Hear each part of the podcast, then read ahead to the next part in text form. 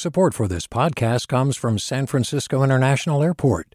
At SFO, you can discover award winning flavors and unique shops all before takeoff. Learn more about what's at SFO at flysfo.com. Hey, it's Glynn Washington from Snap Judgment. And if you love what you're hearing, and I know you love what you're hearing, please consider becoming a KQED member special access to cool events, behind the scenes footage, and so much more. Plus, you'll sleep better at night knowing you did your part for the community you depend upon. It's in you. Please be in it. Visit donate.kqed.org slash podcasts to sign up now. That's podcast with an S. Thanks.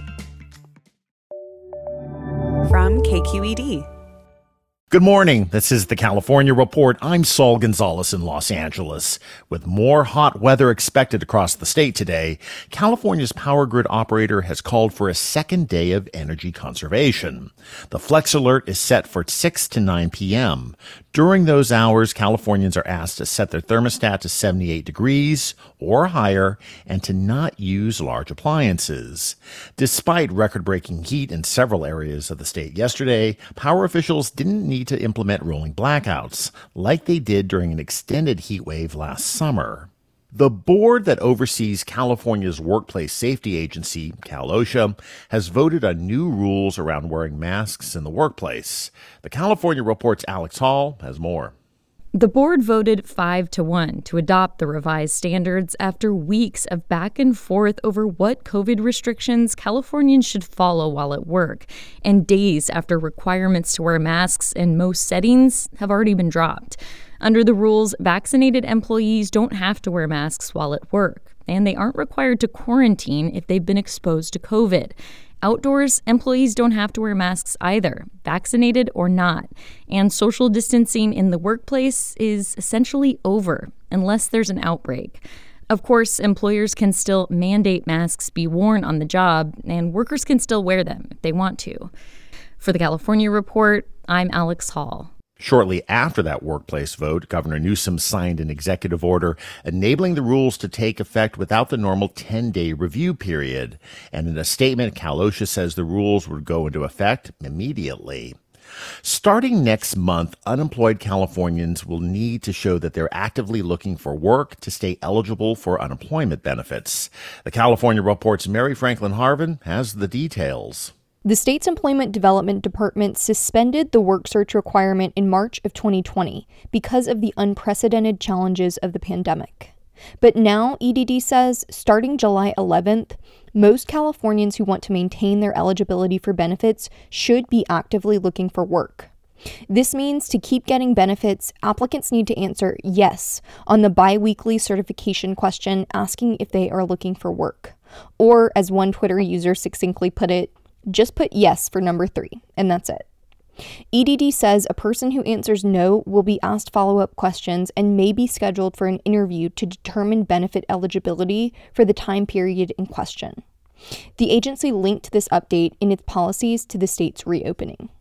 For the California Report, I'm Mary Franklin Harvin. EDD says expectations may vary depending on what kind of claim you have, so the agency will be sending notices to inform applicants what this will mean for them. Hi, I'm Sasha Khokha, host of the California Report magazine. Every week, we bring you stories about what connects us in the giant, diverse Golden State. Because what happens in California changes the world. I love this place. We were once seen as like the place to be, California the land of milk and honey. That's where you go to Sunshine State, but we just have challenges right now. KQED's California Report magazine. New episodes drop every Friday, wherever you get your podcasts. Hi there, I'm Rund Abdelfatah from Throughline. If you're listening to this podcast, you know that KQED produces exceptional storytelling that keeps you informed, inspired, and entertained. Their podcasts cover issues from your neighborhood to the entire country and everything in between. Support this work today. You can help us continue to bring quality podcasts to your ears. Just head to donate.kqed.org slash podcast. That's donate.kqed.org slash podcast. Turning now to immigration. Exiled for 11 years, a deported U.S. Army veteran who was born in Mexico is back home in California today. In San Diego, KPBS reporter Max Rivlin Nadler explains. The 77 year old Army veteran had lived in the United States for more than 50 years before he was deported for a nonviolent drug offense. Andrew DeLeon had petitioned for years to re enter the United States, to no avail, despite strong support from California lawmakers. He re entered the country thanks to a recent agreement between the American Civil Liberties Union and the Biden administration, which allows for some people in Mexico who are particularly vulnerable to come to the United States. Immigration attorney Ian Cerullo helped De Leon get his application to the federal government. You know, having him live here in, in, in Tijuana, away from uh, most members of his family, and uh, you know, it's just, uh, again, very unfortunate and sad to even imagine the situation of, of Andy. De Leon was happy for the support he received from fellow deported veterans who accompanied him to the border. Well, I'm glad they were all here backing me up, and uh, I wish them all luck. Hope they can get across too. A little after 3 p.m. Thursday, his name was called and he walked into the United States. De Leon plans to live with family in Santa Maria, California. He has health problems, so he hopes to be able to get some of his Army benefits back. His goal has always been to return in any way to the country he served. For the California Report, I'm Max Rivlin Nadler at the U.S. Mexico border. A Bay Area man who served as an inmate firefighter while in state prison completed his sentence and was released this week only to be transferred to federal immigration authorities. Tommy Pham was brought to the U.S. as a refugee from Vietnam when he was a baby. The Asian Law Caucus is working on his case and calling on Governor Newsom to stop all transfers of incarcerated refugees and immigrants to ICE in the future. Anoop Prasad is a senior staff attorney at the caucus. ICE is also not required to arrest and detain everyone. Their current policy states that they're supposed to detain people only if they find that they pose a current danger to public safety. Pham was one of the frontline responders in the 2018 Camp Fire, along with two previously incarcerated refugees who were pardoned by Newsom last month. Across California, young women in the Latinx and Catholic communities often celebrate their 15th birthdays with quinceañeras, which is a religious ceremony and a party. Valley Public Radio's Madi Bolaños brings us the story of a young woman from Kings County who finally got to celebrate recently after postponing her quinceañera for more than a year because of the pandemic. Edmila Navarro had been anxiously awaiting her big day. She already had her dress picked out, and her little sisters loved it. Her sisters sit at the edge of the bed in their apartment in the tiny community of Kettleman City, watching Edmila pull the dress out of its wrapping. The top is embroidered with gold sequins, and the bottom is filled with layers and layers of tulle. Edmila's mom and older sister didn't have quinceañeras, so she says they were looking forward to celebrating this milestone with her. Because it was going to be not, not just like my day, it was going to be their day too. It was also going to be a special day for her grandmother, Maria Navarro. To have a quinceañera is a total dream for little girls. From a young age, they'll say, I want to have a quinceañera, and it's our responsibility to complete that dream. In Latino culture, a quinceañera symbolizes a girl's transition into womanhood. The celebration, originated in Mexico, involves a religious ceremony where the young woman promises to model herself after the Virgin Mary. After that, the family throws a party. It's a tradition that we bring here for those who want it, because you only turn 15 once.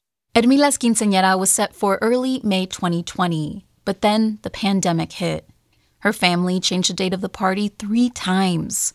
Then her 14 year old brother, her mom, and her grandmother all contracted COVID 19. But by spring, when everyone was healthy again and vaccinations were more widespread, Edmila's family decided to set the new date for her 16th birthday.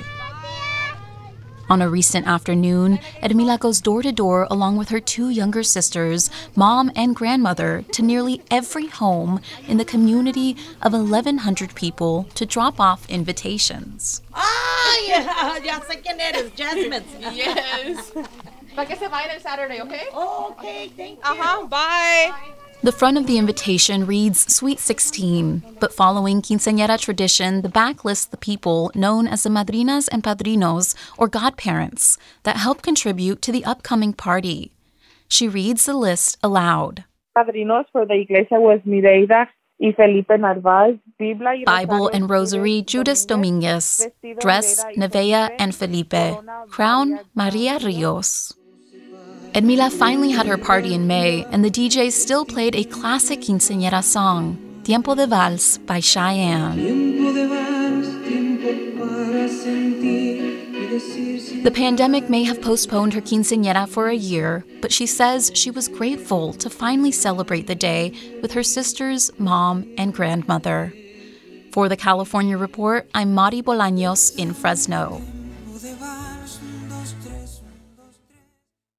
Yesterday, President Biden signed a bill into law making June 19th or Juneteenth a national holiday to commemorate the end of slavery during the Civil War. Across the state, many black Californians were elated at the news, but felt more needs to be done. They included veteran LA social justice activist Najee Ali, who spoke to the California Report.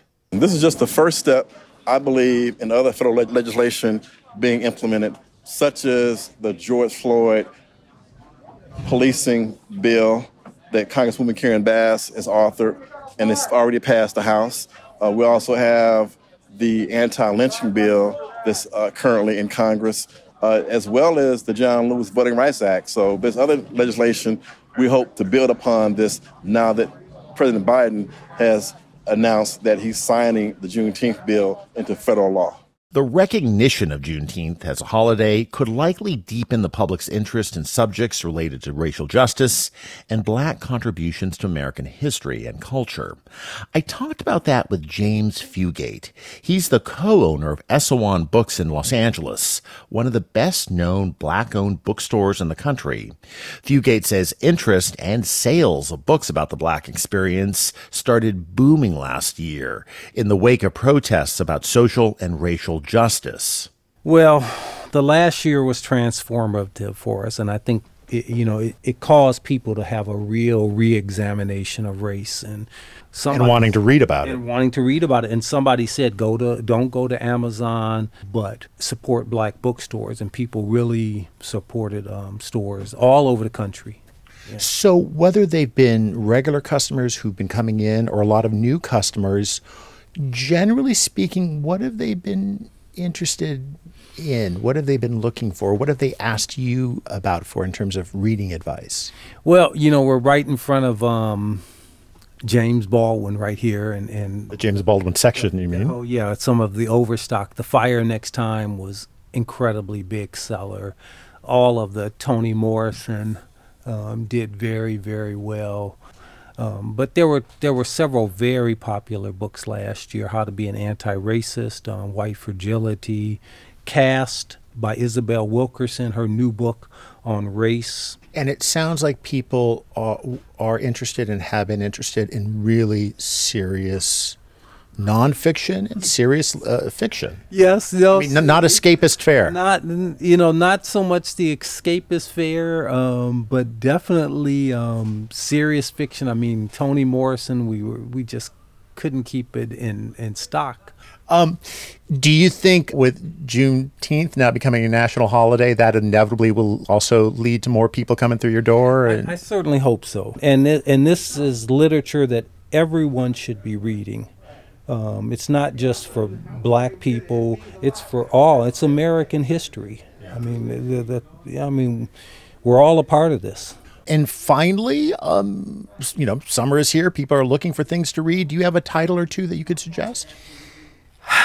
well, one book that I would definitely suggest this book called The Dead Are Rising on the Life of Malcolm X. It won the Pulitzer Prize a few days ago.